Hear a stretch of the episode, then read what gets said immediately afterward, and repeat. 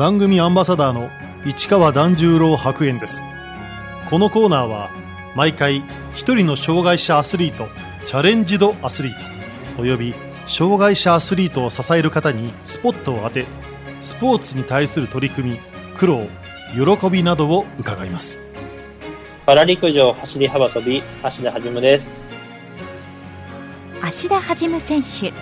1993年兵庫県生まれの29歳トヨタ自動車所属。幼い頃腫瘍の手術を繰り返した影響で右腕がうまく動かず左右の腕の長さが異なります。高校から本格的に陸上競技を始め早稲田大学4年生の時メイン種目を短距離から走り幅跳びに変更。2016年のリオパラリンピックでは男子 4×100m リレーのメンバーに選ばれ銅メダルを獲得しました。2017年世界選手権の三段跳びと 4×100m リレーで銅メダル。2018年アジアパラ競技大会の走り幅跳びでも銅メダルを獲得。来年のパリパラリンピックでは2大会ぶりのメダルを目指します。芦田選手が抱えている障害は障害名は右上肢機能障害といって、まあ、いわゆる右腕に障害があるんですけれども、幼い頃にデスモイド腫瘍という病気を患い、その治療の過程で機能が低下していきました。まあ、具体的には指の神経障害であったり、あとは手首の力がうまく入らないことだったり、肘の障害であったり、左右の腕の長さが違ったり、機能障害プラス質量の差、筋力の差っていうところで、右腕に障害があるという状態です。10歳の時に放射線治療をした関係で、10歳のサイズでこう右腕が止まってしまって、そういったところで、えー、競技の面でも日常生活でもまあ左右差というのはすごく感じます。子供の頃からスポーツが好きだった芦田選手。高校で陸上を始めたきっかけは ?5 歳からデスモイド腫瘍の闘病生活が長くて、ポーツができないっていう環境だったんですね。で、その15歳の時になるんですけれども、えー、当時の主治医から右腕の治療手段がなくなったから腕を切断しようと言われて、で、その時まあ私は腕なくなるんやったら好きなスポーツやってみたいなということで、で、当時走ることに憧れがあったので走ってみたっていう。で、走ってみると鉄モイド腫瘍が、病状が回復して切断しなくて済んだっていうミラクルが起こった。まあ、それが陸上競技始めたきっかけになります。その後、早稲田大学に進んだ芦田選手は陸上のサークルに入部。あくまで趣味として楽しむ道を選択しました。まあ、楽しく陸上競技に関わりながら、まあ、自分の好きな陸上競技を体験していこうかなという考えがあったので、当時はサークルに入って3年間は陸上サークルですね。クラブチームでやってました。ところが、4年生で突然、体育会の競争部に入部します。大学卒業後は、アスリートとして、えー、と社会に出ていきたいという思いが出てきたので、なので、まあ、大学4年、4回生から、まあ、かなり珍しいケースだと思うんですけども、えー、と競争部に入部させてもらって、そこから自分自身真剣、真剣にというか自分の中で本気でやるようになったなっていうのがあります。競争部に入部した芦田選手はそこで良き指導者に巡り合いました私の恩師である磯茂雄先生当時の競争部の監督でいらっしゃる方でこれは私の競技の中でも、まあ、哲学としてあるのが自分自身の障害に甘えるなという言葉を、まあ、鮮明に覚えていて自分自身にはその障害に打ち勝つような姿勢で競技に取り組むっていうことであったり、障害があっても、もっと人を魅了させるパフォーマンスをするんだっていうような、より強いこうメンタルを獲得できたので、まあ、すごく今の自分を形成してるなと思います。芦田選手がパラリンピック出場を意識したのは？リオの大会は、えー、本気で出たいなと思うようになりました。どちらかというと、リオは通過点で東京大会を本気で目指したいと思ったからですね。2013年に東京での開催が決まって、まあ、それがロンドン終わった1年後だったんですけれども、その中で、えー、私が競技本気でやるって決意したのも2015年。で、そこが、まあ、その次の年リオがあるっていうところもありましたし、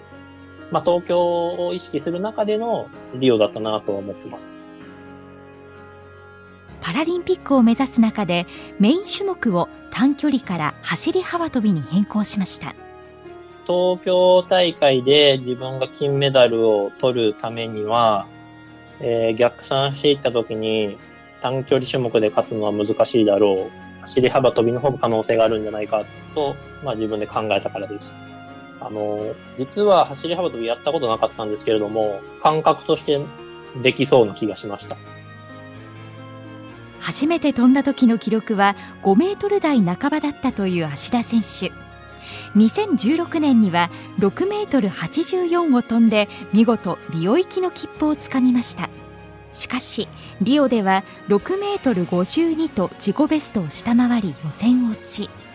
競技楽しめてなかったからだと思います。パラリンピック代表決めるまではこう自分自分のためにじゃないですけれども自分が遠くに飛びたいからそこでパラリンピックで勝負したいからっていうような感じで地に足つきながら努力ができたと思うんですけれども実際にパラリンピックの出場が決まってからブラジルに入るまでの期間も含めてですけど何のためにやってたんだろうっていうのが分からなくなってくるので一方芦田選手が第一走者を務めた 4×100m リレーでは日本は4位でゴール。レース後上位に失格が出て繰り上がりで銅メダルを獲得することになりました。あの国際大会ずっとチームジャパンが4位続きだったのでメダル取れる取れると思いながら取れてない時間が長かったので、えっ、ー、と、チームとしてはちゃんとバトンをつないで、チームのベストを出し続けるということをテーマに、ずっと国際大会挑み続けて、やっとこうチャンスが舞い降りたっていうような部分だったので、まあ、チームジャパンをこう長い歴史振り返った中でも、えっ、ー、と、手にできた銅メダルだったっていうところで、えっ、ー、と、すごく嬉しい気持ちはありました。リオパラリンピックを終えた後、芦田選手は次の東京大会に向けて新たな決意をします。リオで、まあ、メダリストという、まあ、肩書きを手にして、メダルを取るということは大体こういうことなんだっていうのは経験値として分かったんですね。ただ、個人で自分は勝負するという、まあ、最大の目標があったので、東京大会では個人で金メダルを取る当初の目標を達成したいなと思って東京大会のスタートを切りました。リオの翌年2017年3月オーストラリアのキャンベラで行われた大会で芦田選手は7メートル15の自己ベストを記録しましたこのリオ終わってからここの初戦までの半年、まあ、約半年間ってすごいハードワークしたんですね。えー、まあ、パフォーマンスのところで言うと、これまで左腕っていうものを意外と右の悪いバランスに対して、バランスを取るための使い方をしていたこともあったんですけど、それを力を出す方向の使い方に変えよう。その代わり左と右のバランスの差がもっと出るので、うまくタイミングあればいい記録出るけど、タイミングが合わないともっともっと記録が下がるっていうような、まあ、ハイリスク、ハイリターンな攻め方をしたっていう感覚です。その4ヶ月後ロンドンで行われた世界選手権で三段跳びと 4×100 メートルリレーで銅メダルを獲得走り幅跳びは5位でした2017年3月に7メートル15という、まあ、自己ベスト7メートル15飛んだんですけれどもこの1週間後に、まあ、怪我をして、まあ、そこからずっとリズムが悪くて、トレーニングしっかり詰めきれてなかったので、まあラッキーなことに三段跳びとリレーではメダル取ることできましたけど、走り幅跳びっていうのは、まあ記録でなくても仕方なかったかなっていうのは冷静に振り返ってます。いい練習ができてなかったです。翌2018年のアジアパラ競技大会の走り幅跳びでは6メートル88で銅メダルを獲得しかし記録は自己ベストを下回り不満が残りました。その直後2018年の末にシドニーに拠点を移しました。自分が目標にしている東京大会での金メダルっていうのは叶わないと思ったのでより自分の高みを目指して、えー、シドニーに拠点を移したっていう背景があります。シドニーでは跳躍の指導に定評のあるアレックス・スチュワートコーチの指導を受けましたもともと早稲田大学でのトレーニングがどちらかというとスプリントに特化した、その助走の速度を上げるということに特化した練習をしていたので、えっ、ー、と、まだ自分が踏切技術のところで、えっ、と、伸びしろがあるなっていうことを考えていたんですね。なので、えっ、と、跳躍に特化したトレーニングをすることで、えっ、と、うまいこといくんじゃないかなっていう想定で行きました。うん、まあ、日々頭と体をなんか使い続けるような、まあ、慣れないことをこう、馴染ましていくような作業だったなと思います。橋田選手は移住する直前に結婚。夫婦で一緒にシドニーに移りました。翌年、長女が誕生。パパになったことは競技生活にどんな影響を与えたんでしょうか？まあ、めちゃくちゃ影響っていうのはあって、まあ、妻も娘もいる。えっと、何よりも強い応援団というものが自分の中にいるので、期待に応えたいわけじゃないですけども、よりこう、家族の強い絆のためにも、競技頑張らないといけないなっていう気持ちになったりだとか、ま、ま、シンプルには答えれない部分はありますね。東京パラリンピック出場を目指していた芦田選手。しかし、内定条件にあと1センチ届かず、出場を逃しました。1センチを大切にしてなかったからだと思います。自分が東京大会に向けて目標設定が自分にとってこう見合ったものではなかったなっていう反省があって、正直競技全然楽しくなかったんですよ。で、もう一回原点でその自分がスポーツが好きだ、競技が好きだっていう気持ちに帰りたかったので、まずは陸上をもう一度好きになろうっていうことが大きかったですね。2020年3月、コロナ禍もあり、芦田選手はシドニーから帰国。現在は故郷大阪を拠点に地元の高校の先生からコーチを受けています。大阪帰ってきてから、えっ、ー、と、高校生と練習だったり、大学生と練習であったり、あとはまあ社会人でアスリートやってはる方と時間の合うメンバーでトレーニングする機会が多いんですけども、自分が誰かとトレーニングするときの基準としては、その人が陸上競技を好きかどうかで判断していて、とにかく陸上愛に溢れてるメンバーに囲まれてるっていうことが、もう一回自分がスポーツ好きで始めたよなっていうことだったりとか、走り幅跳びって楽しいよなっていうところに立ち返れたような気がしてます。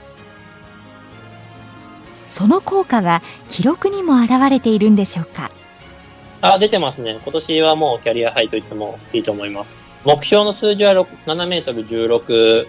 です。えー、自己ベスト1センチ遠くに飛ぶっていうところにフォーカスしていて、あの、秋シーズンがもう始まってくるんですけれども、7メートル16は、えー、射程圏内かなと思ってます。パリパラリンピックに向けて、芦田選手の今後のスケジュールは？まずは今年の10月にアジア大会があるので、えっと、そこで勝負するっていうことが、まあ直近だと目標なんですけれども、えっと、パリの代表選考レースの中だと、来年の春にもう一度世界選手権があるので、春の世界選手権で勝負できる準備をしていくってところが、えっと、大きな目標です。橋田選手にパリに向けての抱負を伺いました。